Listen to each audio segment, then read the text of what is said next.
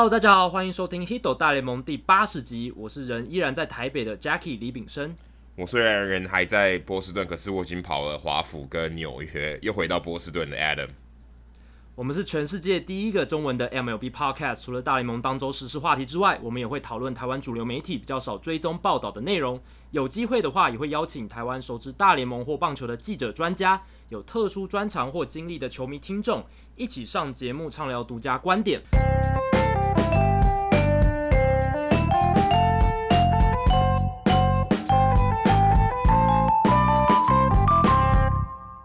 那这一集呢，我们录音的这一天刚好是大联盟例行赛的最后一个时辰，就是最后的一天。那很有趣的是，国联中区跟西区的战况陷入一个一个很焦灼的情况，因为呃，两支球队，这个两个分区的两支球队目前的战绩都一模一样。小熊酿酒人战绩一模一样，九十五胜，然后洛基跟道奇战绩也一样，都九十一胜。在这样的情况下，在台湾时间明天，呃的凌晨，十月二号的凌晨一点，还有四点，大联盟要举行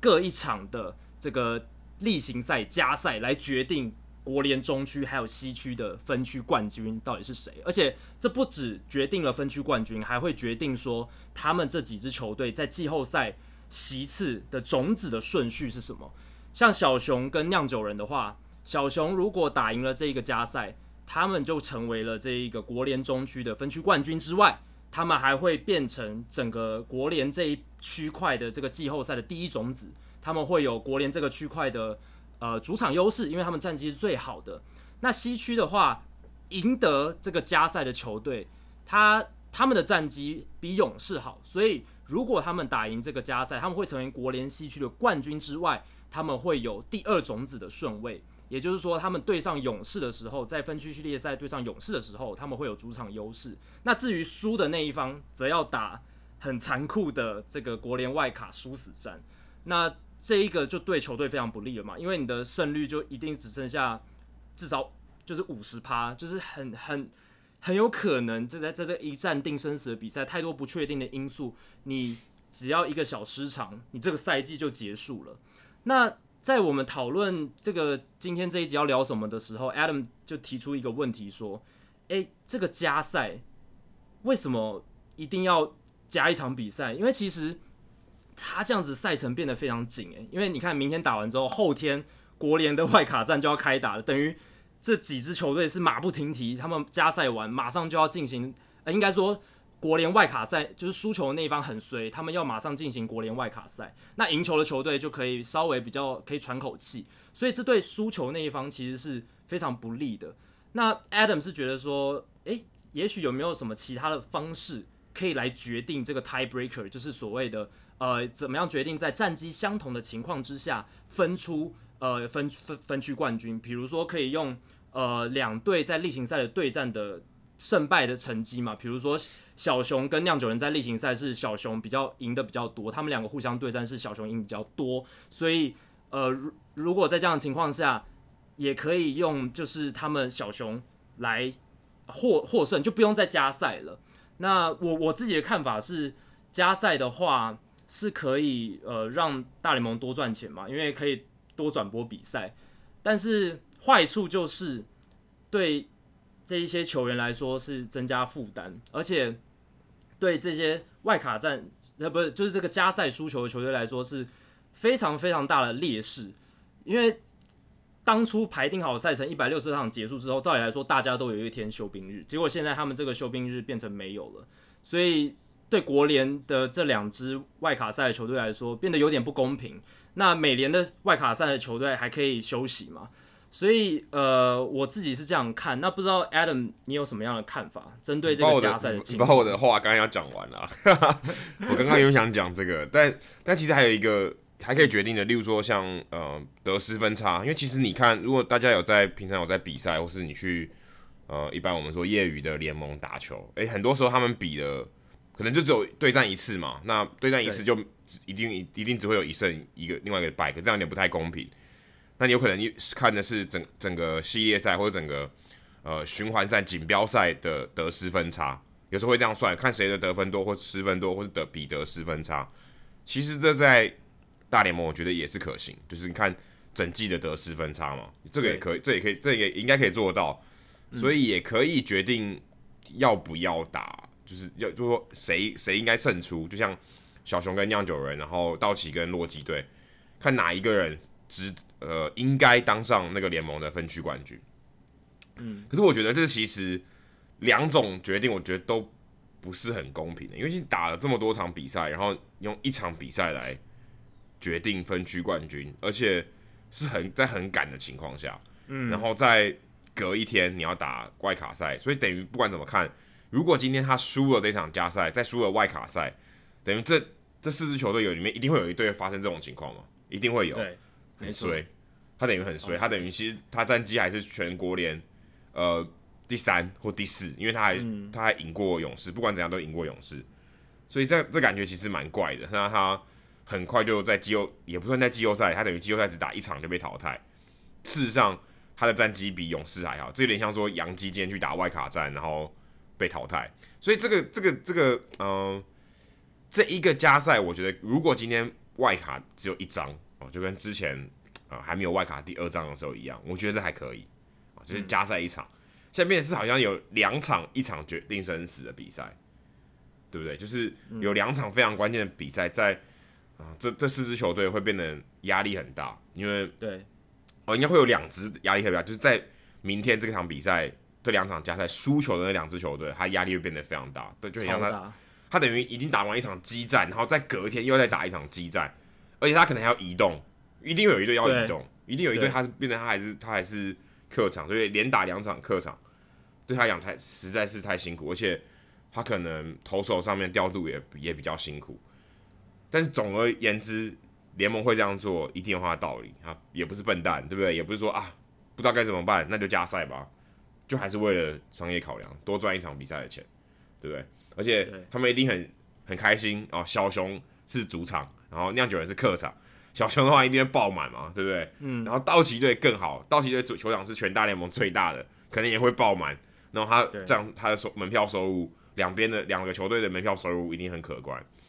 所以在商言商啊，这个加赛苦了球员，可是对于联盟还有球队来讲，球团啦，我觉得还是蛮有帮，算蛮有帮助。他们可能认为多打一场是个好事吧。对啊，转播单位 ESPN 好像也赚到了一个多了两场赛事可以转播，而且应该是受关注的程度蛮高的。对，所以确实加不加赛这一个话题，我觉得还蛮有趣的。然后刚刚好，今年是大联盟史上第一次在同一天有两场例行赛的加赛，而且这种。例行赛第一百六十三场的比赛，其实是真的还蛮少见的。那这一场比赛的成绩，其实还是会被列入球员的这个数据计算，这就是完全就是被当做一般的例行赛来看。所以还有另一个看点，就是 Christian Yelich 有没有机会这个超越 Javier Baez 的打点嘛，然后变成国联的三冠王，这个也是一个、啊、这个有是这个是有可能的。一场比赛可能发生很多事。对你，尤其是你看 Christian Yelich 最近这两个礼拜他打击的手感跟状态，我觉得非常有机会。你看他现在打击的状态，我去看他九月份的单月的 OPS 超过一点三，几乎是 Barry Bonds 的等级。所以九月一整个月哦，还不是一个礼拜而已哦，是一整个月，已经打完一整个月了。所以 Christian Yelich，我觉得他在这个加赛的表现，应该也会大大的增加或是减少，应该说。会对他的这个 MVP 的 case，还有他三冠王的 case 有很大的一个决定性的影响。如果三冠王的话，基本上 MVP 就拿定了啊。对啊，其实我觉得他现在 MVP 已经有点拉近，应该就是他了。哎、欸，搞不好 By 搞不好 Baez 在最后一场比赛也是有疯狂的表现啊，也很难说。对啊，哎、欸，搞不好他一个单场，他们两个，而且还他们两个还同一场比赛，哎，对不对？所以搞不好也算是 MVP 的对决，虽然两个人不会真的对决到，但是真的。但是应该也算是很好看的看点了。这个这这这可能就是我们刚才讲，如果我们今天只看加赛本身那个决定，觉得有点累。可是如果你想到这个，其实这看点也还蛮不错的。我觉得球员可能自己也会觉得，我有一个目标可以去做这件事情，感觉对啊，这个比赛的动力更好看。对，除了球队的互相的战绩较劲之外，球员个人之间的数据之争，当然也是球迷非常关注的一点。好，那我们接下来来聊一下，因为。刚好是例行赛，多数球队例行赛最后一天，那马上就要季后赛就要开打了。那我们来聊一下，我们两个人各自对哪一些季后赛球队，还有哪一些对战组合特别的有感，或者是有哪一些看点想跟大家分享。那我个人是觉得洋基跟运动家外卡赛真的是，我觉得我一定会准时的在电视机前面观看这场比赛，因为这场比赛太多有趣的看点了。首先是两队目前都还没决定那一场比赛的先发投手是谁，而且很有可能两队到最后都是用牛棚车轮战，因为这两支球队的先发群其实。表现跟实力都远远不及他们的牛棚，他们两队都是可能大联盟三十支球队里面牛棚数一数二最顶尖的球队。上半季当然是洋基的牛棚可能算是主宰了全联盟，但是到下半季运动家开始做一些补强之后，不进 Fernando Rodney 还有 Juris Familia 加上他们原本的 Blake Trinan，他们的牛棚铁牛阵也是相当的夸张，所以有可能看到的情况是，运动家可能直接打。Opener 就是开赛投手假先发的策略，甚至就不用一般传统先发投手了，因为他们传统先发投手无论是 Mike Fiers、Edwin Jackson、Trevor Cahill、Brett Anderson 这些投手，你敢派吗？在全垒打炮火今年创下呃单季单支球队全垒打纪录超过两百六十支以上全垒打数的洋基队，你面对他们，你敢派 Elvin Jackson 这种投手吗？Trevor Cahill 这种投手吗？我想应该很难，所以我觉得他们一定会全部压上，就是把最好的投手直接都压上去了。那洋基的话也是面临一个两难，因为其实他们有几个投手表现的下半季表现还不错，比如说像田中，比如说像 J Happ 这两个投手，其实他们都有蛮好的三振能力跟压制力。但是不可否认的，他们的牛棚有 Chad Green，有 Jonathan Holder，有 Dellin Betances、Aroldis Chapman，他们其实摆出来也是可以负担一整场比赛的。不过，我觉得洋基呢，我个人认为他们在那场比赛可能还是会派呃田中或 J.A. Happ 先投个一轮，一轮到两轮。但是他们的总教练 Aaron Boone 一有状况，应该很快就会把先发投手换掉。那运动家，我只是倾向他们有可能就直接采取呃牛棚投手直接压上的一个状态。那其他的赛事的看点，呃，红袜队我想点出的是，虽然呃他们打击群大家都知道有 Mookie Betts 有 J.D. Martinez，呃没有什么问题，Andrew Benintendi 都非常强。不过他们的先发轮值还有这个牛棚其实是有一点点令人忧心了，因为 Chris Sale 在最后一个月的时候，虽然他伤愈归队，但是其实他的投球状况一直没有到他上半季那种最巅峰的水准。你如果去看他最后一场的先发，他的球。直球均速降到只有大概九十出头而已，这其实是一个很大的警讯。如果你去看他受伤之前，八月受伤以前的投球影带，你会发现他的直球均速是高达大概绝对是超过九十五英里，然后极速可以飙到一百英里的。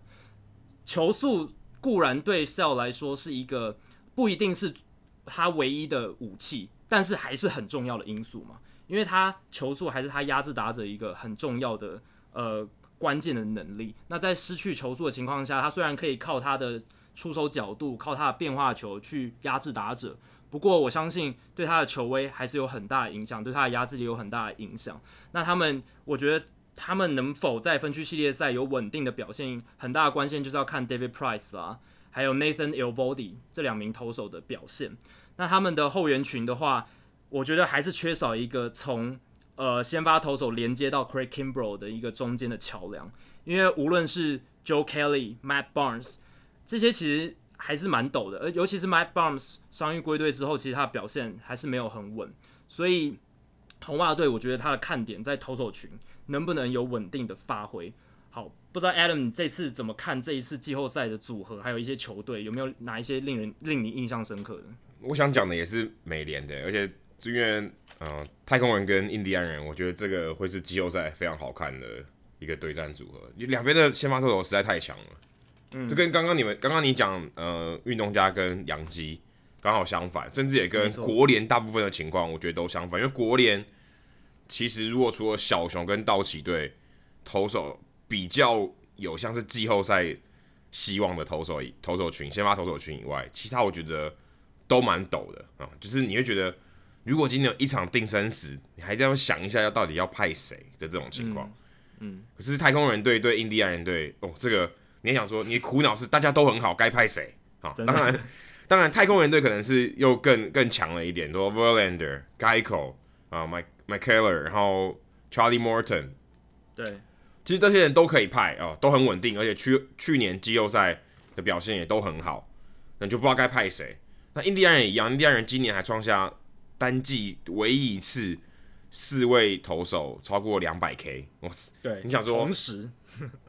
你想说这个这个这个是有多强，对不对？两百 K 很不容易，很大部分球队连一个两百 K 的投手都没有，一个都没有。对啊，那你看这种比赛，如果你在季后赛里面你的先发投手，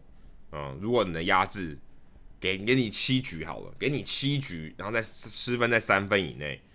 你的胜算会非常大，你的胜算会非常大。那我觉得印第安人比较尴尬的是，也是一样是牛棚的问题，因为现在其实以前印第安人，嗯，有 Andrew Miller、Cody Allen，那今年他们补了 bray hand。那在你如果只看这样子，然后把去年或者前年的成绩补过来，哇，那你觉得他们应该没问题了？可他们牛棚今年也不是太好啊。嗯、Cody Allen 跟 Andrew Miller，Andrew Miller 尤其大部分时间都在受伤啊，他回来的这个压制力能有多少？也不知道，Cody Allen 则是被打得很惨，被打得很惨，所以他们才找来了 Brayhan，现在来关门。那我不确定说他们呃能不能在季后赛反弹啊。不过我觉得他们的先发投手在这个情况下，应该两这这个系列赛应该非常好看，尤其前三战哦，大家都可能都是 Kluber 对 Verlander，对不对？可能是 Trevor Bauer 对 Dallas Keuchel，每一场比赛都很很精彩。那当然，可能在现场看的会有点无聊了，一直一直三针，一直三针对手。可是如果你在电视机前面看的话，应该觉得张力非常强，因为你会看到投手整个宰制的这个季后赛的比赛，尤其在季后赛这种高张力的比赛里面，其实打击的表现相较起来是比较没有那么稳定尤其在短期的这个在这个系列赛里面，所以投手是非常关键的。那一去年当然有点怪，因为去年投手其实。呃，有调度上牛棚先发，其实我们也聊过，比较不是那么正常。但是我相信今年应该会正常一点。太空人队牛棚也补了很多人，然后印第安人队也看起来是比较健康，所以这个这个系列赛，而且还有补了 Josh Donaldson 啊，Donaldson 如果这个火力加上去，如果他是恢复往日八成的水准，那我相信印第安人在这场比赛，你说跟太空人队的这个攻击火力是有一较高下的机会。这这个这个系列赛，其实我个人比。红袜队洋基，或是红袜队运动家，我个人还觉得可能还势均力敌一点会更好看，对啊。嗯、虽然印第安人已经呃已经爽了很久，感觉明星赛以前就觉得好像已经拿到分区冠军，不过我觉得他们还是一个实力相当坚强的球队，跟太空人有一搏，跟这个卫冕冠军有一搏。那这个这个系列赛我会觉得蛮好看的，甚至我觉得国联有点可惜啊，国联目前看起来比较混乱一点，然后说有有一个比较完整的队形的球队。好像每一个都有一点点缺点啊，说真的，双方好像很强，都很强，也没有。可能道奇队对小，可能道奇跟小熊比较完整一点，其他的都啊，尤其像勇士、酿酒人、洛基，其实都比较辛苦一点。我觉得他们打季后赛可能都要靠一股气势啊，可能阵容上面不是这么完整。那也许他们有办法在。短期之内发挥他们的气势，那有有可能就像有有点像二零一五年的皇家队，我一路冲进去，虽然可能大家都不太看好他们，然后阵容火力上、先发投手上都没有这么好，可能只靠了一个强项，就像皇家队那时候的牛棚冲进去，然后一路打到世界大赛拿下冠军，也许会有这种机会，但目前看起来，我觉得还是美联这边这五支球队还是强得多的。嗯，刚才 Adam 有点出太空人跟印第安人这个系列赛跟。洋基运动家这个外卡赛最大的一个落差，真的就是先发投手的战力强度。我来点出，用数据点出一个他们的差别。运动家今年先发投手负责的局数将创下大联盟季后赛史上，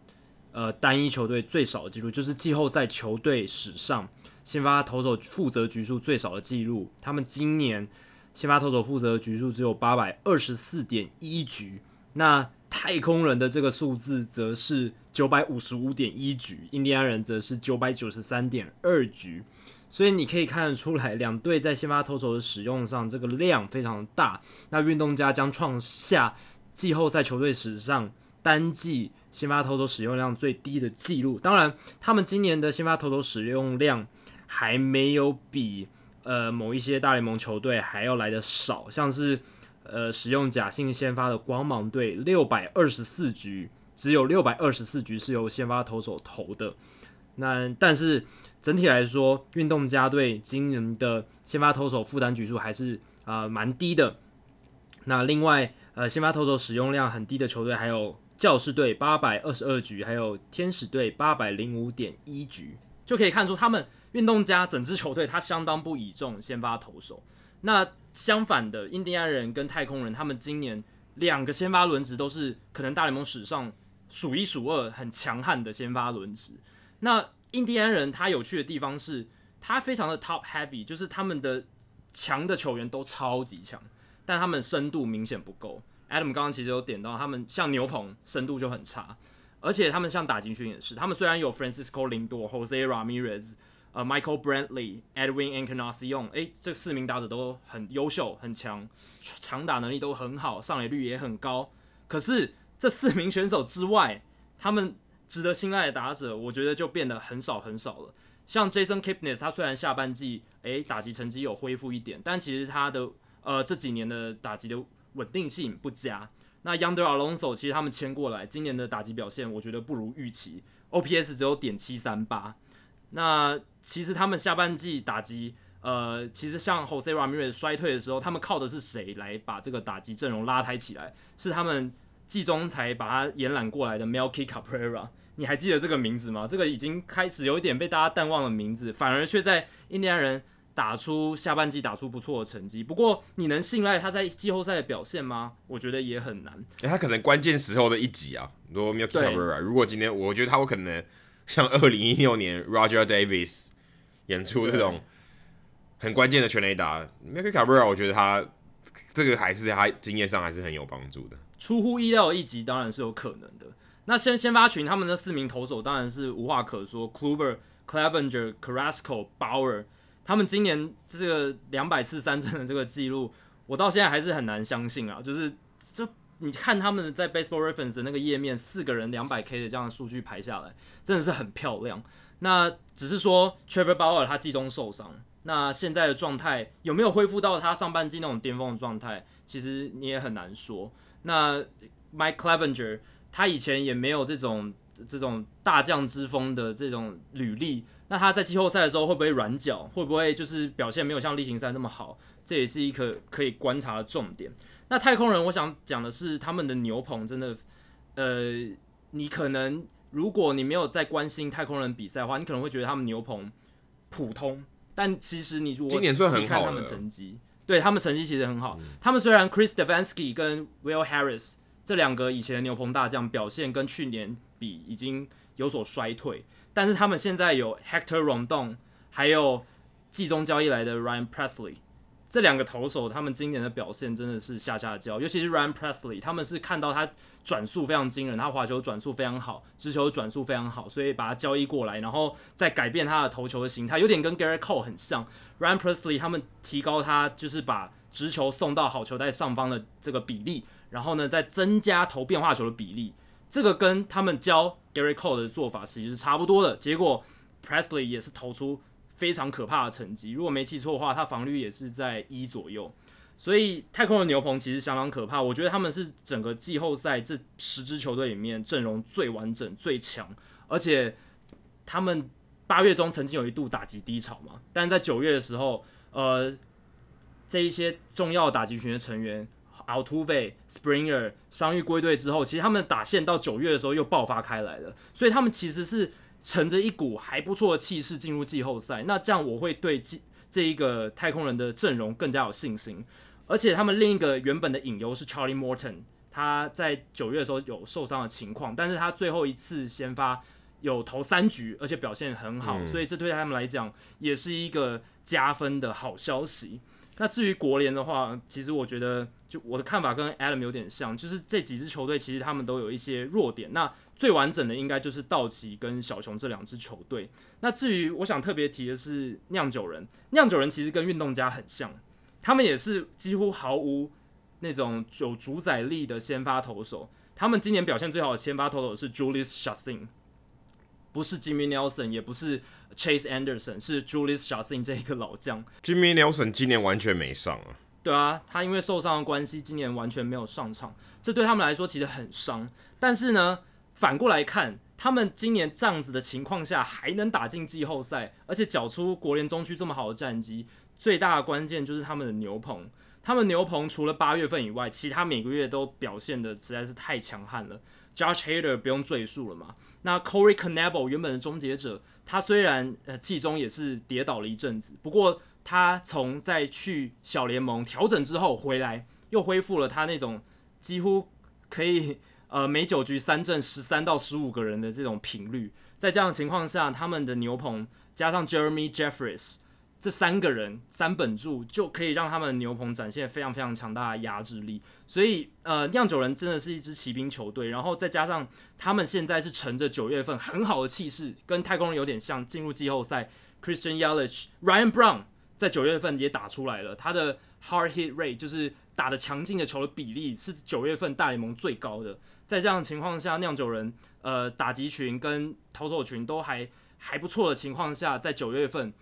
乘着这样的气势进入季后赛，我觉得他们蛮有机会在这个加赛打败小熊，然后呢进一步的直接进入呃这个国联的分区系列赛。然后我觉得我很希望他们能够打出一波不错的成绩，因为酿酒人已经睽违七年了嘛，才打进一个季后赛。那对于看大联盟球迷来说，季后赛变化球队变化如果能多一点，这个当然是好的。所以我我个人是蛮希望看到洛基还有酿酒人他们能够。逆转就是上半季或是前面球季的不被看好，然后呢，意外的杀进季后赛很深的位置。这两支球队也是刚好最近十场都是九胜一败的球队，所以他们的气势是非常旺。帮你补充一下，刚刚呃，Jackie 提到说今年牛棚的数据，我刚才查了一下，太空人队的牛棚呃防御率是全大联盟三十支球三十支球队里面最高、嗯、最低的，嗯，三点零三。第二名的小熊队三点三四，所以。有非常大一段的差距，运动家第三，三点三七。刚刚提到的酿酒人也排名第五哦，其实也相当非常好了，是是非常顶级了，其实已经是前段班顶级的这个这个成绩了，三点三八。如果看 WHIP 值的话，太空人更离谱了，太空人是一点零六，遥遥领先运动家的一点一八，因为他们三振能力太强了。这个这个这个是。我这个这个牛棚非常厉害，等于说他几乎不让你上垒。我们说先不管说他防御率好，他几乎不让你上垒嘛，不让你上垒，你很难有机会，除非你靠全垒打。那太空人对这个球队，就我们刚才一如我们刚才讲的，其实是非常完整。所以他在战绩上不如红袜队，可是他的阵型，然后加上他去年的季后赛经验，我觉得是很有很有看头。虽然一一直有人在 debate 说，诶，到底是季后赛经验重要，就像印第安人、太空人这种重要呢？还是乘着一股气势打进去的这种球队，在季后赛表现好呢？然后我们目前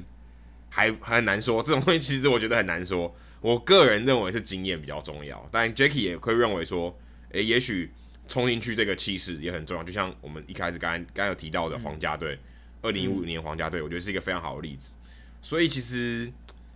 这也蛮有趣的话题，大家也可以不妨可以想一想，你跟你的朋友聊一下，说，诶，到底是哪一个比较重要？经验重要呢，还是气势？还是九月份的气势重要？对啊，而且太空人的他的战绩虽然不比红袜队，但他的得失分差的表现是全联盟最好的。他们今年得失分差是正两百六十三分，那红袜是正两百二十九分，所以呃，这也很有趣。你怎么看说？因为我们之前有聊过嘛，像水手队，他。得失分差的表现非常差，可是因为他在关键时刻还有低比分的比赛，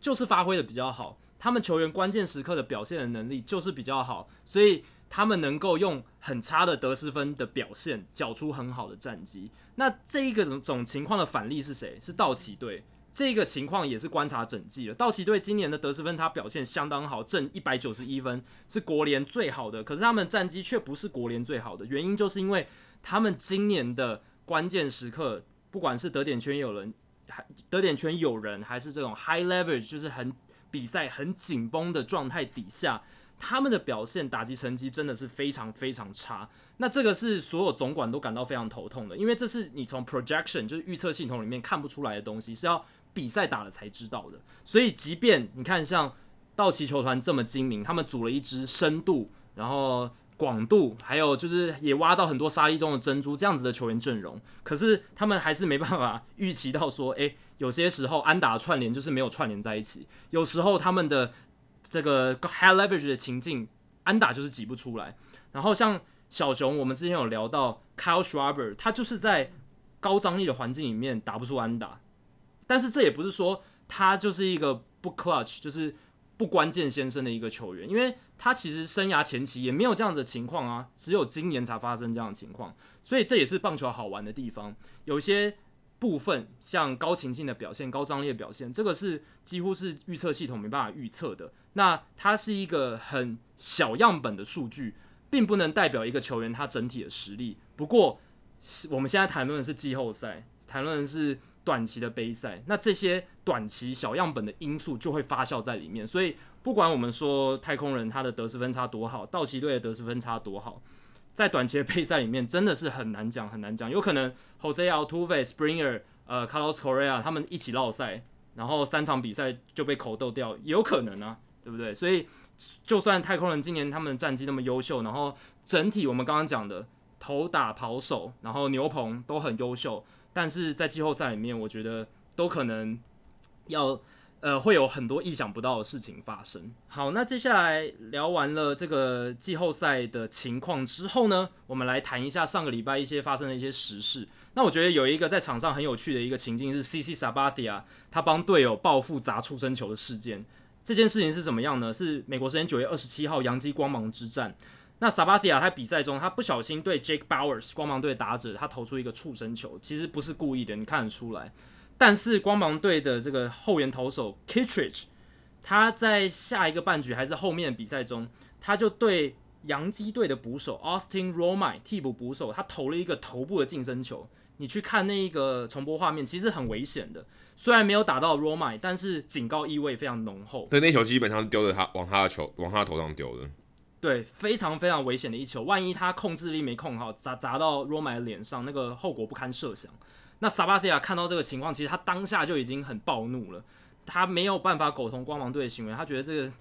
我对啊，我们就是从头到尾，我们节目从很早就一直不鼓励这样子触身球警告，无论是警告还是报复，这种危险行为我们都不是很鼓励。所以 Sabathia 他后来下一个半局一上来，他就对光芒队的捕手 Jesus Sucre。投大腿的触身球，他控控制的我觉得还蛮准的，就是打在那个肉最多的地方。对，而且蛮胖的。对，然后萨巴蒂亚他完完全没有要掩饰的意思，他就是在下秋的时候就对着光芒队休息区呛呛虾，他指着光芒队休息区说 “This is for you”，然后 “B” 就是一个脏话，对，很暴怒、很很很火药味的一个情况。然后萨巴蒂亚他的这个动作不仅是为了挺队友啦，就是他。他这个动作挺挺队友，也是为了保护自己的队友，而且他还牺牲了自己的利益。怎么说？因为其实他在现在这张合约里面有写到，他如果单季这一年投满一百五十五局的话，他就可以得到五十万美金的激励奖金。结果他在最后的结果是他只差两局就可以达到这个激励条款的条件的情况下，他选择故意砸出生球被驱逐出场，结果就拿不到这五十万美金。不过我想。萨巴蒂亚根本不在乎这这一点小钱啦，他更在乎的是保护队友这件事情。不过从我们凡人的角度来讲，呃，只差两局，然后其实是他那那场比赛投得很好，就差这么一点点就可以完成呃五十万激励奖金的条件，却没有去完成。凡人角度来讲会觉得哇塞，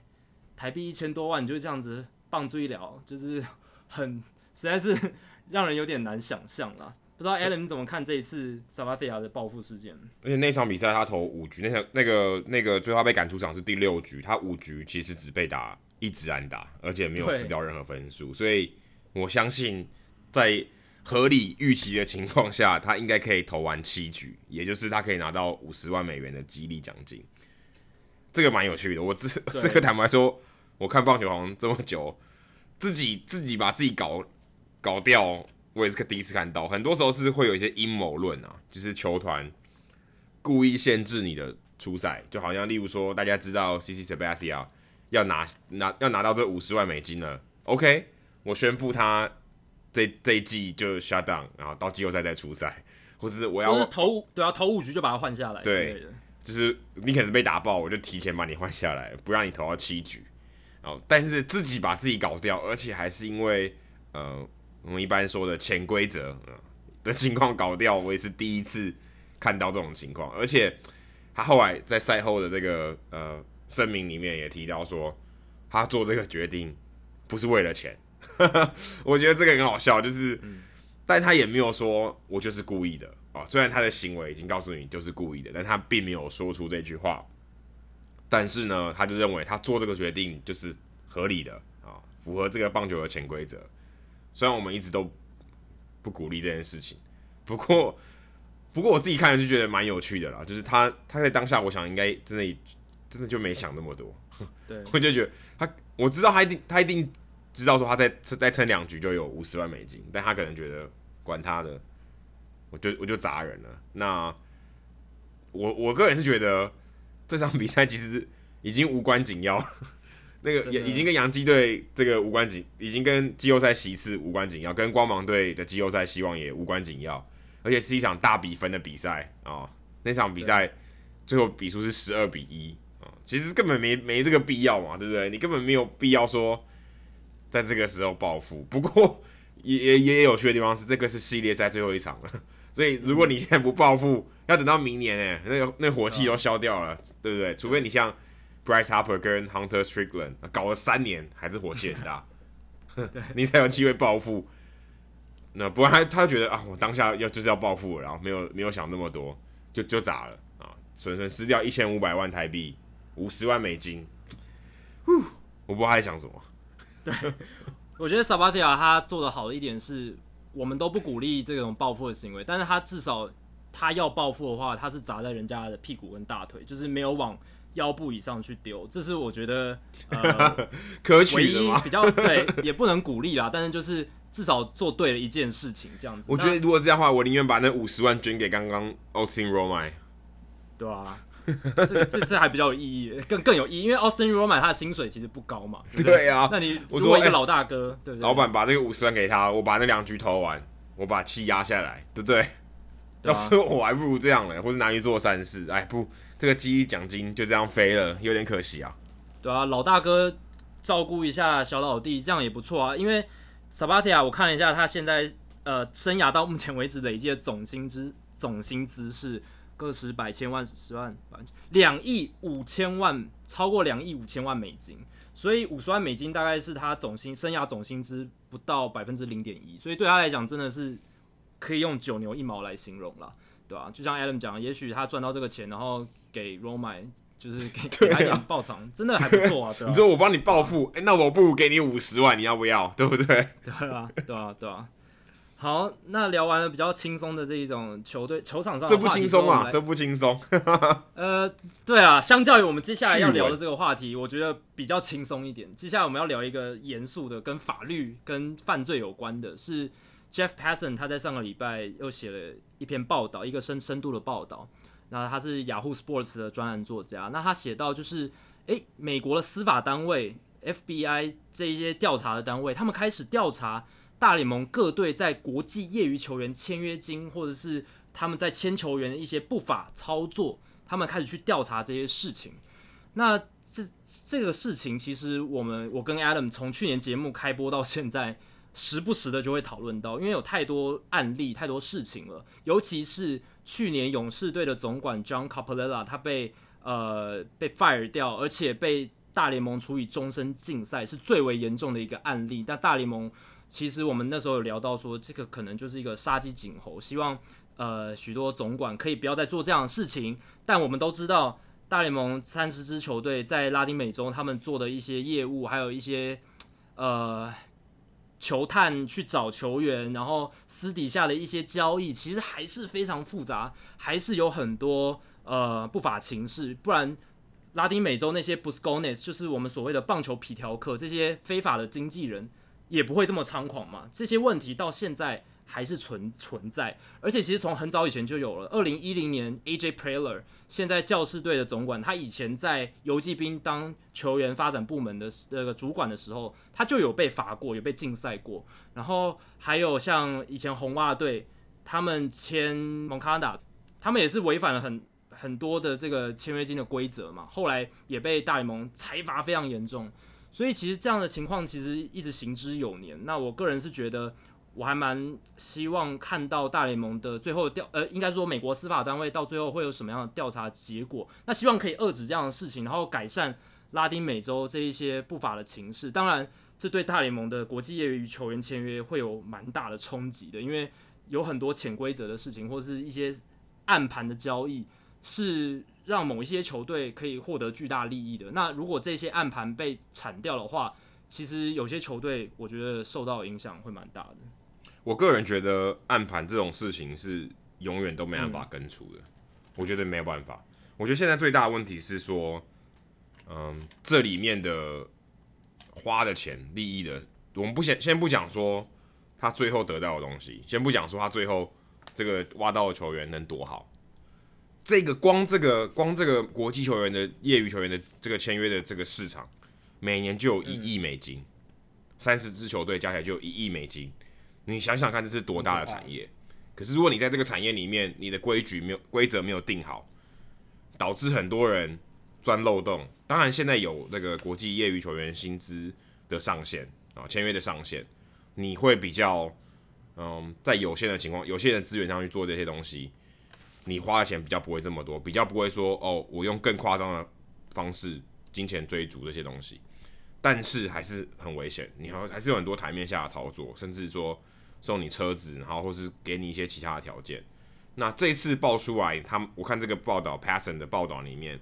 讲的是，呃，勇士队也是算是前朝的这个这个管理阶层，有人因为签那个一可能大家已经淡忘了球员叫 Hector Olivera。这个曾经是勇士队的球员，然后是之前道奇队签下来，可是他们在交易的过程中啊，有一些问题，有一些台面下的这个风波。虽然 Olivera 已经、呃、因为家暴入狱十天，而且他的表现不如预期，花了六千两百五十万美金签下来这个球员，但他只打了一百零八个打席，然后其中还有八十二场额外的八十二场是禁赛，然后这两年他都没有再出赛，所以基本上已经退休了。那 Olivera 这个这个球员，嗯，也算是这个可能是这个调查里面比较知名的。说 OK，这个这个球员曾经因为这个这个案子有涉案，那他这个只是九牛一毛，我相信沧海一粟，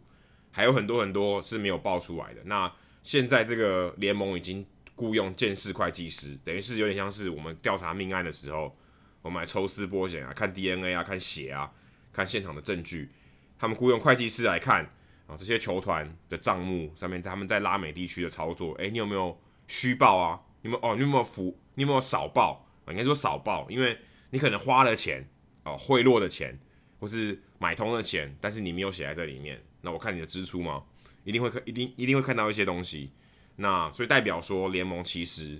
呃已经非常重视这些东西，他们希望有效的遏止啊这个暗盘的交易。我说不要让你。诶、你偷偷用很多，假设你今天给你上限是五百万，你花了一千万啊，你你看五百万是做暗盘买车啊、买房子啊，给这些球员，这都是不好的。甚至还有说，嗯，球团可能这个高球球团的人可能还自己偷偷抽佣啊，我可能是球探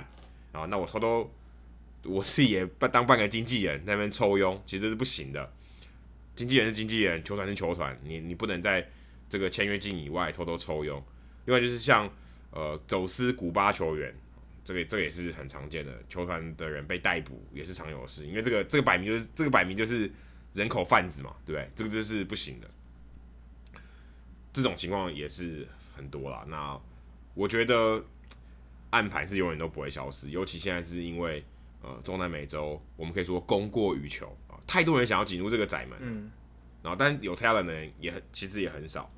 那你怎么样在这中间？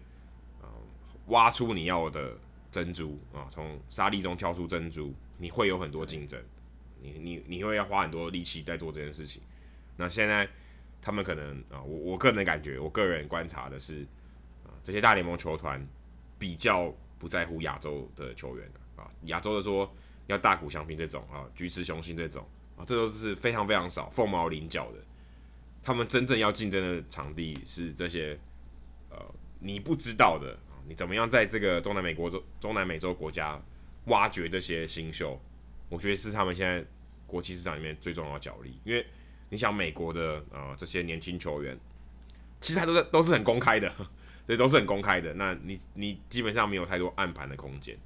可是在这里啊、在国际在尤其在拉美地区，我觉得他们操作的地方会会更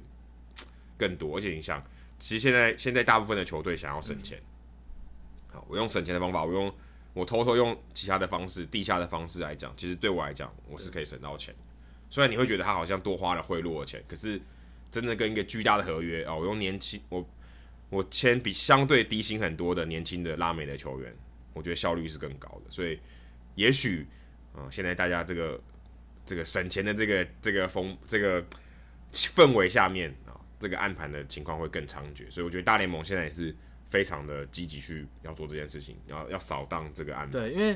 劳资协议之所以会有这些针对国际业余球员签约金的限制，就是因为大联盟三十支球队的老板他们都不希望花太多钱在这上面，所以他们干脆想出了一套规则，规让大家不要规避规则，然后让大家可以。一起花比较少钱来做这件事情，当然还是有一些球队会违反规定，但相比于自由市场经济的情况，他们花的钱已经是非常少了。那至于为什么都会挑拉美球员，我觉得还有一个很重要的原因是拉丁美洲离美国近嘛，那文化什么的相比于亚洲。一定是还是比较相近的，而且就是交通也比较方便。那语言上，美国人会讲西班牙语的人也比较多，所以在这样的情况下，他们当然会先从拉丁美洲的球员去下手，比较熟悉，他们很了解这些球员。那另一点，我想提提出的是，这一些暗盘的一个很大的危害，还有另一点是，就是会危害到就是很多年轻拉美球员的身体健康，因为我们之前有聊到，因为。呃，有很多这些棒球皮条客，他们会因为要让自己的客户看起来变得呃卖相更好啦，或者是呃可以获得更好的签约金，抽到更高的佣金等等，去带他们去打这个类固醇，带他们去打各种禁药。那这些其实都是对球员，尤其是发育中的青少年来说，是会造成一些身体上的危害的。那我个人刚才听 Adam 在讲这些东西的时候，我自己稍微想了一下，我觉得。如果要解决这样的问题，如果把拉美球员纳入呃签呃那个选秀的这个程序里面的话，会不会变得比较好？像波多黎各是也被列入目前美国这个本土的选秀里面嘛？那选秀它的好处是这个这个选材的过程程序比较透明，因为要交资料，要有一些审核的程序。但相反来说，它也是会压低球员的薪资嘛？会。呃，减少球员薪资，但是反过来讲，它不止程序透明，它也可以给三支球队一个公平竞争的环境。我觉得，我觉得这个，我觉得这个在这个在美国本土会受到反弹，因为他们就觉得我原本在美国念书啊，那我享有某一些特权啊，我不用跟拉美球员在这个上面竞争我的选秀顺位。嗯、如果今天要要弄进来，哦，等于是我的选秀顺位就会往后退了嘛，对，对不对？那我想，我想这个会有非常大的抵制。虽然这个听起来是一个解法，但是我觉得有点，就我觉得不太可行，因为会有很大的反弹声浪，反反反弹声浪。这是一个思考的方向。那另一个思考的方向是有没有可能办一个国际的选秀，就国际球员的选秀，就跟本美国本土分开来办另办一个国际球员选秀。只是这是其他的国家的球员跟联盟都会反弹嘛？因为等于是压低全世界棒球员他要挑战美国职棒大联盟的薪资。而门槛也变低，而且门槛也变低了，因为其实这样的话，等于是你看，如果今天我假设日本、台湾，然后其他的都参加，你就想，那中华职棒跟 NPB 一定会一定会强烈抵制，等于是你把我我我把口开在这边，那你要不要出口这些球员？现在这个出口是有一点门槛的，所以你要出去不是那么容易。可是如果今天我让你这个门口打开，那我的人全部都走，我的优秀的人都走了，根本就不会留在本土，所以这个一定也会抵制，所以这个方法。我觉得可能比刚刚我们提到签一个纳入拉美的球员纳纳入美国选秀还要更这个阻力要更大，所以更难。这两个就是以选秀程序来试图解决这个问题的办法，它虽然确实能够有效遏制一些暗盘或者是对球员伤害的歪风，不过就像 Adam 点出来的，它都有很大的反弹的力道，不论是其他国家的职业联盟，还是美国本土自己的球员，这些。都是很大反弹力道。那大联盟在这种不同的力道，在不同的这个角力的情况之下，他们要怎么想出一个办法？那这一次 FBI 或是美国司法单位的调查会得出什么结果？那大联盟会有什么相应的做法？我觉得这都是还蛮值得观察的重点。我觉得这个如果真的有挖到东西，嗯、会蛮像 Mitchell Report 对于禁药的这个影响。嗯、你说他完全没有禁药吗？我、嗯、我个人不相信啊，我个人不相信，还是有，只是相较以前会少非常多。那暗盘你无法无法杜绝，可是如果你今天这个东这个 F FBI 跟司法局的调查有有有挖出来一些东西，真的有人被杀鸡儆猴，那我觉得这是会有帮助的。我个人看法是这样子就是暗盘不可能杜绝，可是这个会很有帮助。如果今天你真的这个东西挖出来，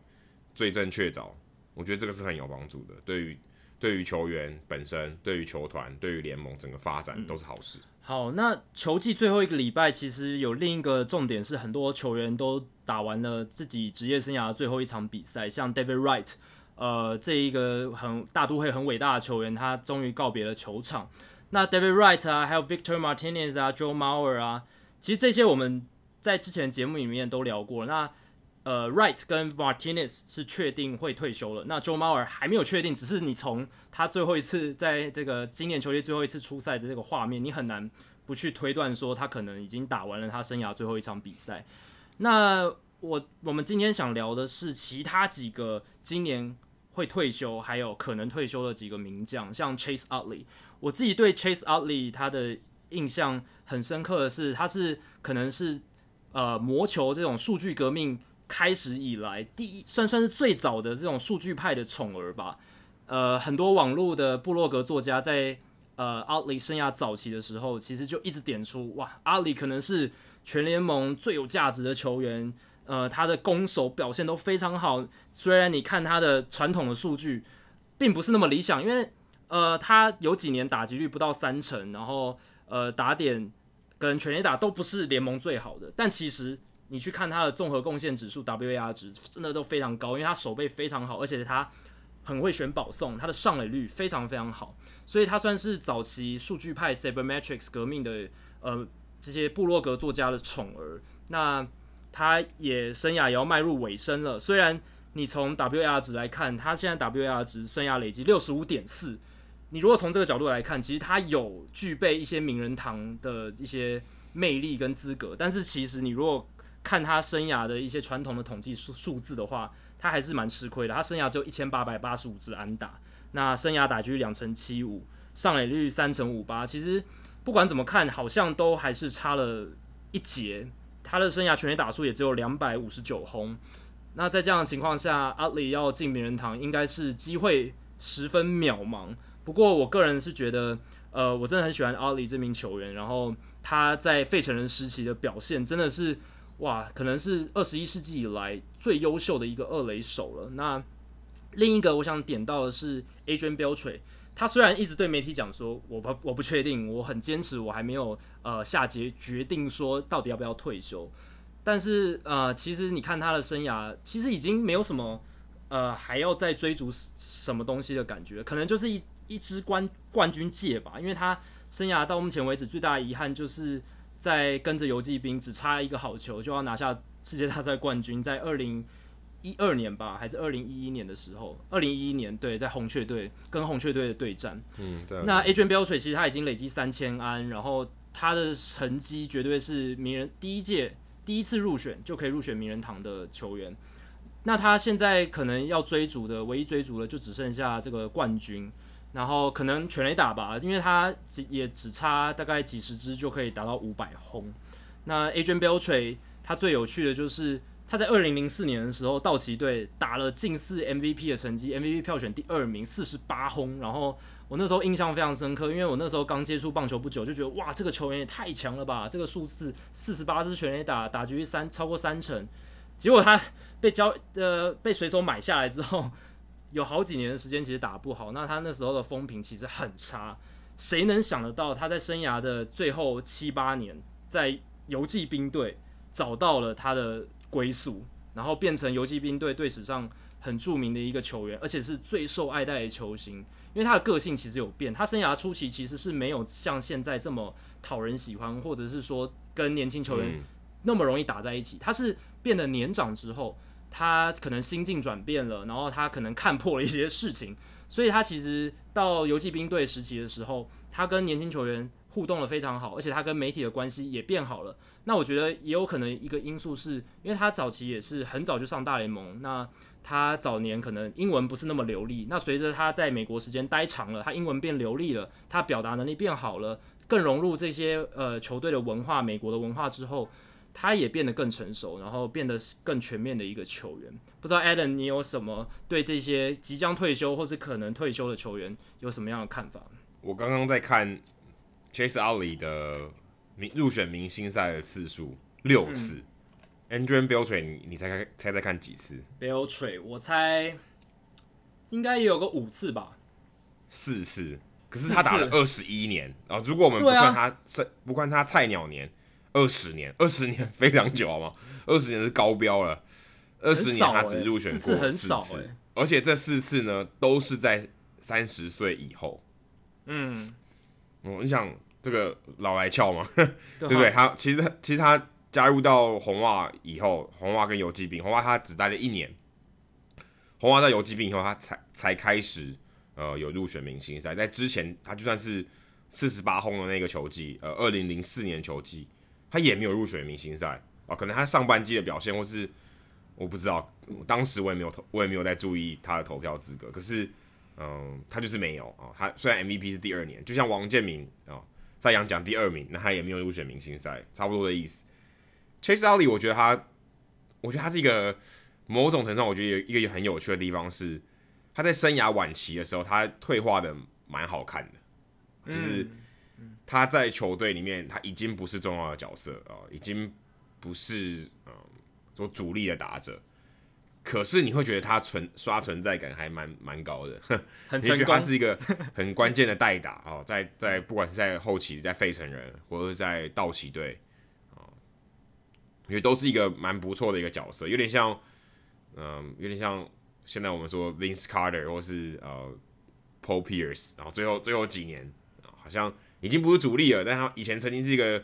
巅峰的明星哦，可是他还是能在球队里面做出贡献，有很好的 clubhouse leader 吧？对，是这是一个。二零一六年他还打了十四支全垒打，他总共只有他总他总共上场，呃，他那场比他那一年还有五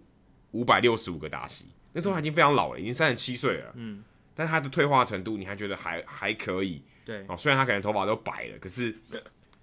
他在。他在球队里面，你还是能有一些贡献，我觉得这是不错。当然，Adrian Beltre 更不用说，他现在已经三十九岁，可是他还是主力打者，他可他可能是游击兵现在最全面的打者之一啊、我们不讲 Joey Gallo，呃，可能太太太偏太偏全垒打，他还是算是很很蛮主力的打者。也他唯一的缺点是他没有这么健康了啊，不如他生涯早期啊，可以动不动一百五十场、一百四十。一百四十场的初赛，他三十岁以后只有一年，只有两年，哈，只有三年是超过嗯一百五十场比赛，所以，但是他其实严格来讲都算是蛮健康的啊，都有都有破百场初赛，比阿里来讲他的生涯维持的够长，我觉得这个也是他能累积三千安一个很重要的一个一个一个关键，他生涯的初赛是很稳定的，虽然他的高峰哦，就我们刚才讲的他。真的入选明星赛的次数也没有很多。明星赛我觉得是一个呃落后指标啊，就是你打得好才会出现明星赛嘛。所以其实你可以某种程度上可以反映说他到底有多少年是高峰啊，某种程度上可以反映这件事情。所以他的高峰其实没有没有每一年都非常高，可是他很稳定的出赛，可以达到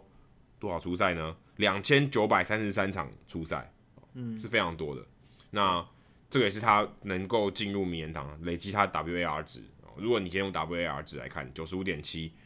能累积到这么多啊，也是因为他出赛数很很频繁、很健康。那 Adrian Beltre 的确是名人堂，应该已经稳稳进的了。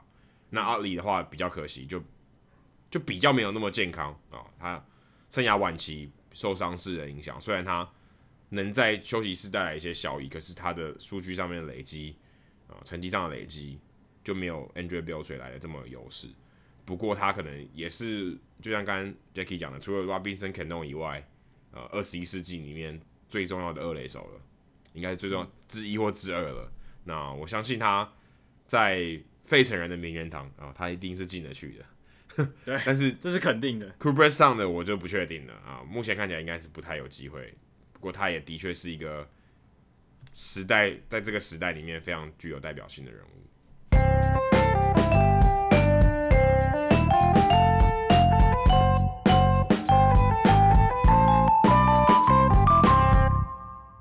接下来进行本周的转学生周记，Adam 这个礼拜要跟我们分享哪些事情呢？虽然我现在人在波士顿，不过我前两天我其实是在纽约哦，我刚好去访大都会的比赛，那那也很幸运的可以看到 David Wright 生涯最后两场比赛。嗯，这个这个我刚当时我们在社团里面有有贴说，哦，他要要决定要退休，呃，决定要退休了，然后我看到他。确定要先发的那场比赛，居然是对马林鱼这个最后的系列赛里面的第二场。嗯、我就想说奇怪，诶，通常都会要么就选第一场嘛，哦，就好像是什么演唱会巡回演唱会第一场哦比较精彩，或者什么之类的，或者比较惊喜，或者是最后一场，最后一场让你多打前面两场，比较比较合理。而且他们其实在呃把它 activate 从伤兵名单复出哦，是在更之前的事情，还不是在第一场，二十五号就复出了，对。对我想说，哎、欸，奇怪，为什么要选第二场？我一直想不透。然后直到我去呃问了马林鱼队的转播单位的人，都跟他聊天，在场边跟他聊天的时候，我有点被点醒了。哦，他说为什么呢？因为第二场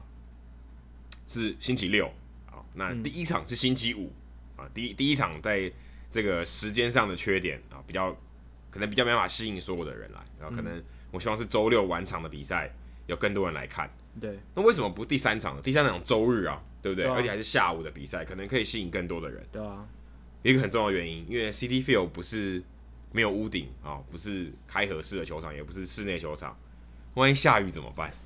哦，万一下雨，哎，那这场不就不就泡汤了吗？对，对不对？那我就更惨，更惨。我所有都安排好了，然后他甚至也没办法好好退休，那我门票也白卖了，然后很尴尬。我也不可能说延赛嘛，因为我已经没有我已经没有季后赛竞争的希望，所以我也这个比赛理所当然会取消。所以他选了第二场，听起来好像有点怪怪，这有点像三去法，对不对？第一场好像不太对，第三场好像也不太对，那第二场嘛，如果今天第二场真的下雨，我还有第三场可以候补啊，也算是打一个安全牌，就是有道理的啦，不是说对，可是可是你乍听乍听之下觉得第二场啊，对不对？对，怪怪的，我怎么不是第三场？第三场我前面两场还让你打，对，告诉你说这是最后一个系列战，第三场再来压轴，嗯，结果没有，结果是选第二场。那除了这个以外，还有一些嗯、呃、大都会球团很特别的安排，例如说像 Jose 让 Jose Reyes 守游击啊，好像重回他们刚上大联盟呃二零零六年、二零零七、二零零八这个时代。对，Reyes 跟 David 呃 Jose Reyes 跟 David Wright 合手三游是非常那时候是红极一时的三游组合，很经典，很经典。对啊，虽然现在两个人都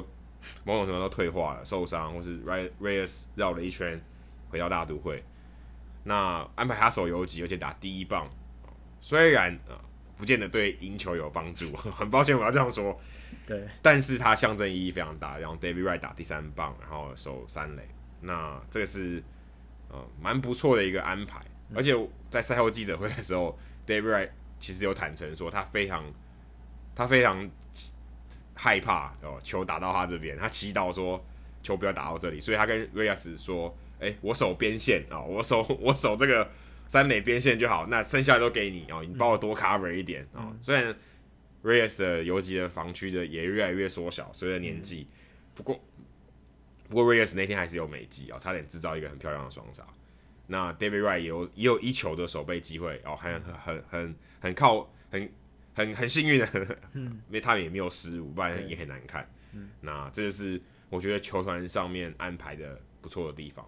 但是呢，球团上面也有一些，嗯、呃，我觉得在这个我们可以说退休的这一天的仪式上面，也有一些些瑕疵哦。所以，我现在我我再补充一下，刚刚特殊安排，他有安排他的女儿来开球，哦、有有，有看到，这也算蛮温馨的。不过这个我想比较不特殊啦，因为大部分也都会这么做，很正常，对，很正常。只要还有只要还有小孩的话，对，通常都会安排他们。像 Jeter 就没有嘛，Jeter 就没办法叫叫小孩来开球，或是 Era 没有办法，但是。啊、uh，David Wright 有，那球团还有一些像下场时机哦，我觉得我个人是觉得做的不是很好了，因为他他其实打了两个打席哦，第二个打席，第一个打席他选到了四外球保送，第二个打席他接外球被截杀，嗯，一垒方向的接外球被截杀，对，我觉得是有点可惜，他没有让他击出安打就把他换下去，因为这是一个安排，那没有没有比较没有弹性，五局上的时候他在内野他上场啊传个几球传到一垒就下去了，嗯、就是。跟大家挥挥手，然后呃，慢慢的走下场，然后 Jose Reyes 跟他拥抱，然后还跟裁判啊、呃、致意，然后慢慢走下去。嗯，我觉得是有点可惜，因为他其实可以让他再多打一个打席。我觉得这个时机稍微差了一点。好，第五局上就把他换下去，因为其实他至少还有一个打席可以打。嗯，那我不确定是他要求的呢，还是什么。不过这个时候，这是我当下想的。那在赛后记者会的时候。呃，球团澄清了我这个疑虑，为什么呢？为什么要在五局上？你说他今天可能八局上还会再上来打一次嘛，对不对？对啊，我可以让他打。呃，可是也是有一些安排啦，就是他们希望他在球赛的中间啊、呃，可以去转转播单位、转播室，你们跟大家聊一聊。嗯，这个是已经安排好的，所以如果五局上我可以确定有一两局的时间。他可以到休息室接受访问，呃，到转播室接受访问，所以他不会希望说，OK，八局上打完，可能来不及啊，九局上可能很匆忙就没有了。虽然这个比赛最后打到了十三局，那我觉得如果事后来看，这个决定可能是个错误的啊，我应该让他多打一个打戏，之后还是有时间，呃，去去接受采访。因为我觉得还有一个比较比较大的瑕疵是，他下场的时候，其实马林鱼队的球员没有出来。列队，嗯，这个是我觉得是有点可惜的。像或 Rivera 的时候，呃，Jeter 是没有啊。Rivera 下场的时候是其实是对方的球员是有出来列队的啊，鼓掌，呃，欢送这位伟大的球员。我觉得是有点可惜的，并没有，并没有做到这一点。嗯、那像猫尔，猫尔昨天也是最后一场比赛，那九局上的时候刻意让他上场回来当捕手，虽然只接了一个打席。可是他就是这个情况下就是比较好啊，就是他不是在一个比赛刚开始，而是他让他让这个都上面有点转变，就说 OK，我去换装，然后上来当捕手，比较有点改变，做的我觉得比较圆滑一点。那 David Wright 是在内野练习的时候，诶、就突然下场了啊！虽然我们知道他只守只只打两个打席就下场，可是你不会预期到说，诶、欸，他只是来练习。上来练习两球，一个出局数，两个出局数都没有抓到，比赛还在有点准备的情况下就下场了。嗯，因为马尾至少还还还接了一个打，还接了一个打席嘛。对啊，还是在比赛进行中，大家都很关注在场上的时候来做这件事情。David Wright 不是，David Wright 现在甚至还连喊 play ball 说这这局要开打的时候都还没有喊，然后就被换下去了。那可能很多人还在买东西哦，就没有注意到这个，就很尴尬。我觉得这个是。有一点瑕疵的地方，不过 David Wright 其实，嗯，我觉得也算做的，大都会也算是做的蛮圆滑的。我们上一集有提到哦，就因为这样多花了五十万嘛，跟跟那个呃 Sabathia 差不多，为了他这个两个打席，花了五千多万，呃一呃一千五百多万，五十万美金。但是整体来讲做的还算是不错，也也把票房都也那天也完售啊，整个票房爆满。所以整体来讲也算不错啊，不过也可以从中我们刚才聊到这些东西来讲，可以学到一点东西。对，台湾最近有很多人退休嘛，刘福豪啊、张泰山，没错，都退休。那我相信，嗯、呃，这些对于嗯、呃，我们可以中华职棒也可以做一些借鉴，怎么样让球员感受到尊重？怎么样让球迷觉得我看我我有怎么样？不是说看够啊，我很满足的，不带一但有遗憾，但是至少很满足的。画下句点，对，画下句点。我希望这个是是一个好的啊，嗯，不一定要很排场很大，可是是一个很一个很隆重尊严，很隆重，很有很有很有设计。怎么讲？就是我安排的很好，桥段都安排的很好，不用多，可是我让他感受到尊重，球迷感觉到一个圆满的结局。我觉得这是很重要的，我们可以值得学习。好，接下来数据单元聊到刚刚提到 Andrew Beltre 的队友啊，Joey Gallo，我刚才说的这个非常偏激的这位打者，什么都不打哦，只打全垒打，安打比 安打比全垒打还还少的一位球员。没错，，Jackie 也跟我们来分享 Gallo 先生。没错，我今天要分享四个数据，那打头阵的就是刚才 Adam 点到的 Joey Gallo，他是刚才 M 提到，他真的是只打全垒打不打其他安打的选手，但是有点说的有点夸张，不过真的他数据呈现的还是非常的奇特哦。Joey Gallo 今年挥出四十发全垒打，却只敲出三十八支一垒安打，这已经是他连续第二年单季全垒打数多过一垒安打的赛季。那去年呢，Gallo 挥出四十一支全垒打，却只累积三十二支一垒安打，所以真的是连续两年全垒打数都多于一垒安打。那历史上符合竞争打击王资格的这个球员赛季里面，也就是单季至少累积五百零二个打席的这样子的球季里面，只有 Mark McGuire、Barry Bonds 还有 Joey Gallo 这三个人曾经缴出全垒打比一垒安打还要多的赛季，你就知道。这一个成就其实是非常困难的，因为通常，呃，你的全垒打比呃安打数多的时候呢，你的 power 一定都要到非常极端的程度。这三人都是 power 非常极端的球员。这三人当中呢，只有 McGwire 还有 Gallo 曾经两次达阵，就是全垒打数比一垒安打还多的情况。Gallo 是今年还有去年嘛？那他今年的打击率是两成零九，去年是两成零六。那马奎尔他是在一九九八年最著名的跟 Sammy Sosa 竞争全垒打王的那一年，那一年他打了七十轰，只有六十一支一垒安打。那还有一九九九年他六十五轰，然后只有五十八支一垒安打。至于 Barry Bonds，则是在二零零一年他创下大联盟单季全垒打纪录七十三轰的时候，他也达成了这个壮举，就是他挥出七十三支全垒打，但是单季的一垒安打只有四十八支。不过很有趣的是，Gallo 跟这两位前辈的这个打击率落差非常大。Gallo 今年两成零九打击率，去年两成，诶，应该是说去年两成零九，今年两成零六。那 McGuire 他在打出七十轰的那一年赛季，其实他打击率很好，两成九九。一九九九年的时候，隔年又两成七八，而且 Barry Bonds 他挥出七十三轰那一年，打击率也高达三成二八，所以。他的两位前辈其实都是兼具打击率跟长打，那 Gallo 真的是所谓的新世代的只追求全垒打跟 three true outcomes 的这样子的全呃重炮好手，所以也能看出一点点是、欸。不过我觉得 Gallo 他一垒安打这么少，我觉得还有一个关键是因为现在布阵也很频繁，所以他基本上他要打出右半边的一垒安打，就算他没有，就算这球不是全垒打哦，他是往平飞的打。或者滚地球，他要形成安打的几率也比前两面两位前辈来的低，没错，因为现在布阵更多，所以他要打出，当然我相信他不是追求一垒安打，可是他要打出一垒安打的机会也比前面两位前辈来的低很多，因为以前 Barry Bonds、Mark Mark McGwire 的时代布阵没有，可能偶尔吧，对不对？那但是远比现在少。Gallo 的话，现在他基本上都是只有一个人在左半边。对，不对，甚至可能，甚至可能左外也都没人，对，对不对？可能对啊，所以我觉得他要打出一垒安打的确是更难，因为他只能把球往天空打啊，把球打出场外，他才有机会。对啊，所以我觉得这个时代上面，哎，也许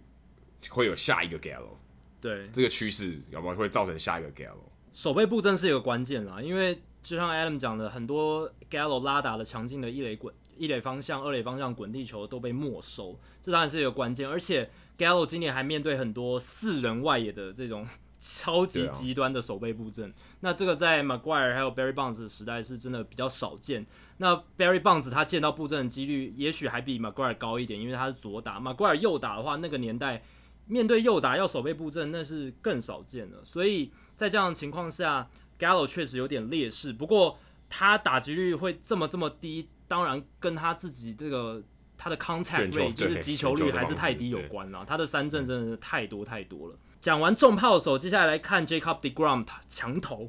那其实大家今这个球季关注他，然后如果有看关注赵大的粉丝团，呃，不是粉丝团，他个人脸书其实都可以呃得知很多。Jacob deGrom 的这个记录资讯，就是最有名的，就是连续二十九场先发失分都不到四分嘛，就是历史的新纪录。那除此之外呢，根据 Baseball Reference 版本的 WAR 值综合贡献指数，deGrom 今年共累积十点一的 WAR 值，这是他投打合计的数字。那他真的完成了我们其实在季中已经有说到的，他达成了单季 WAR 值大于传统胜场数的成就，成为继一九三七年的 Eddie Smith 之后的史上第二人。所以 Jacob deGrom 也是在这种很小众的数据界，也算是达成了另一个非常可非常厉害的成就，罕见的里程碑啊！对，真的很罕见，很罕见。那不过我个人认为，有一个跟 deGrom 有关的另一个很神奇的数据，令我印象更深刻。上礼拜看到的 deGrom 今年他三十二场先发，他对面的先发投手，他所有对手这些呃跟他对战的先发投手，全部他们的成绩加起来总共是累积一百七十三局投球，防御率是二点四五，所以这代表，而且就是二点四五这个数字在国联其实是非常非常低的嘛。他在所有符合资格的先发投手当中，只有 deGrom 跟 Aaron Nola 的防御率比二点四五还要低，Aaron Nola 是二点三七，所以这代表 deGrom 今年他三十二场先发，他不止自己投得好，他在面对的这些对手其实表现的水准也非常非常高，这或许也是他胜场数这么少，然后败投数这么多的一个原因之一，因为他他队友的打线不给力，而且队友呃他对手的投球表现也非常强，所以代表每一次 deGrom 上场，他不是在跟对方的投手比较，有点像是在跟自己呃比，要比自己好，还要再更好的感觉。没有，我觉得他是跟他他是没有没有没有给没有请队友吃宵夜。对啊，这这有可能，对对啊，因为队友，我我看到一个很有趣的数据是说，deGrom 这三十二场先发，如果他的队他的队友都打四分，嗯，三十胜零败，这、啊、代表其实最大的关键在于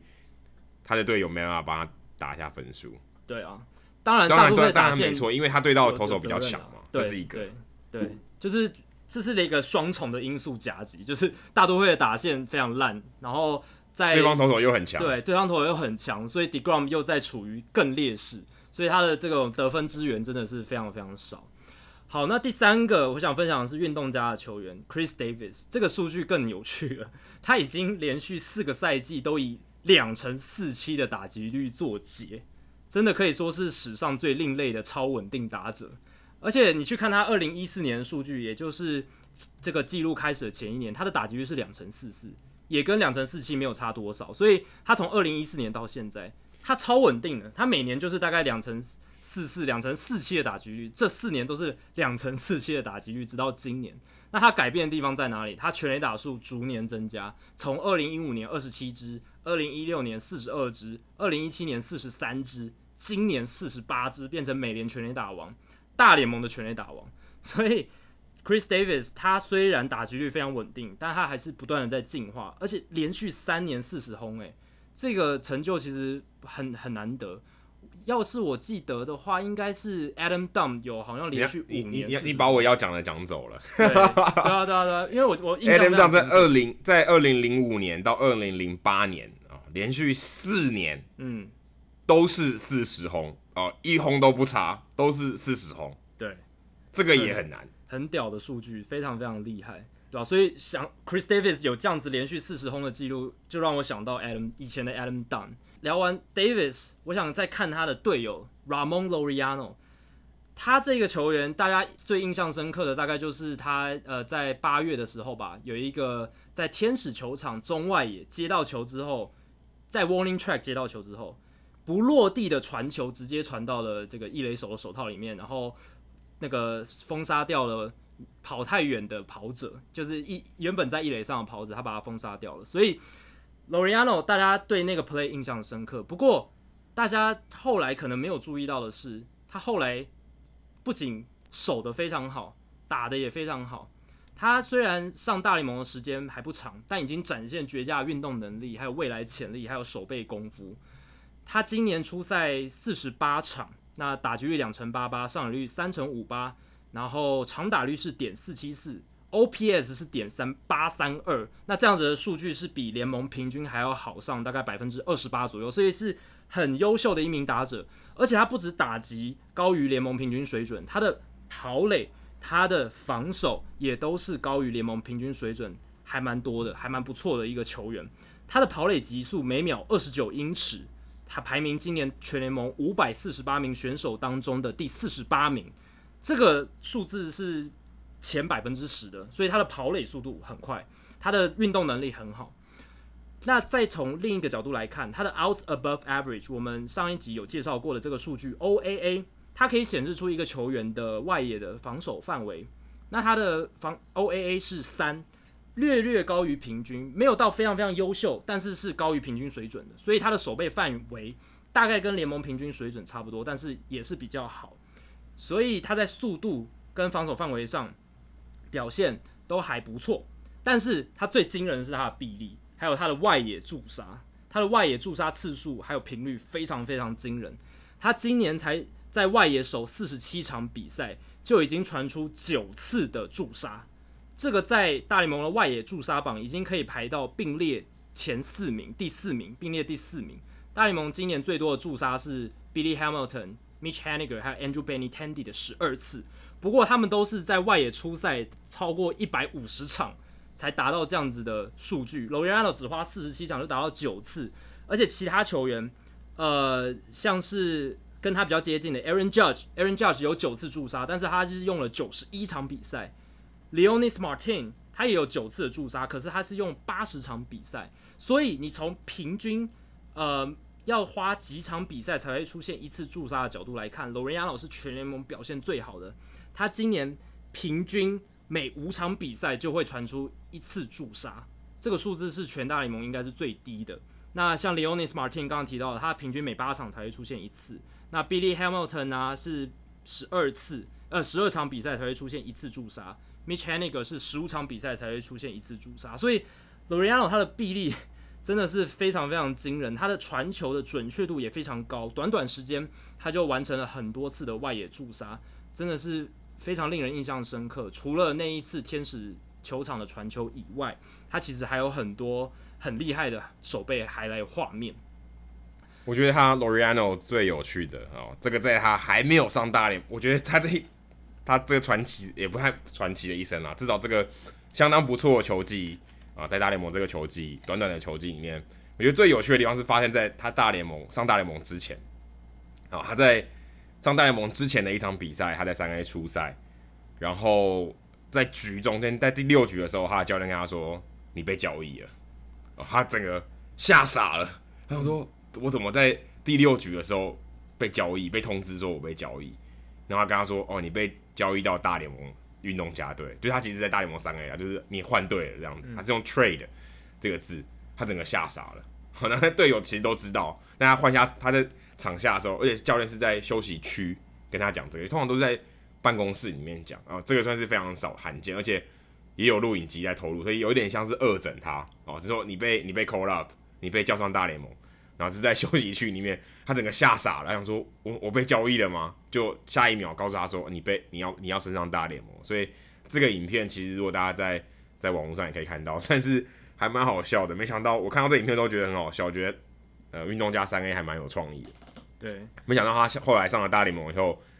的成绩也是蛮不错的哦，不是只是这个、嗯、这个上大联盟这个宣告的方式蛮有噱头的以外，他其他的表现也蛮不错的。嗯，好，那最后最后我想要应我们听众之邀，就是呃果蝇大大还有 Sam 大大的邀请呢，回应一下他们的请求。果蝇大大还有 Sam 大大他们是我们呃 Fantasy League 我要上大联盟组的成员之之一啦。那他们希望，因为今天球季结束了，我们的 Fantasy League 也结束了，那我有幸获得了第一名，所以他们希望我在节目上可以分享一下自己的心得跟感想。好，那其实呢，这个球季我很开心可以跟大家一起玩呃 Fantasy League。那校名盟比较高阶的联盟，其实在社团里面也有发表很多心得感想，那也欢迎大家去看，然后去跟他们做讨论。那至于我们这个联盟的话，今天球季才结束，所以呃，我们之后应该也会开一个讨论串来跟大家讨论。那至于我自己的话，我们是这个初阶联盟，所以是玩比较基层、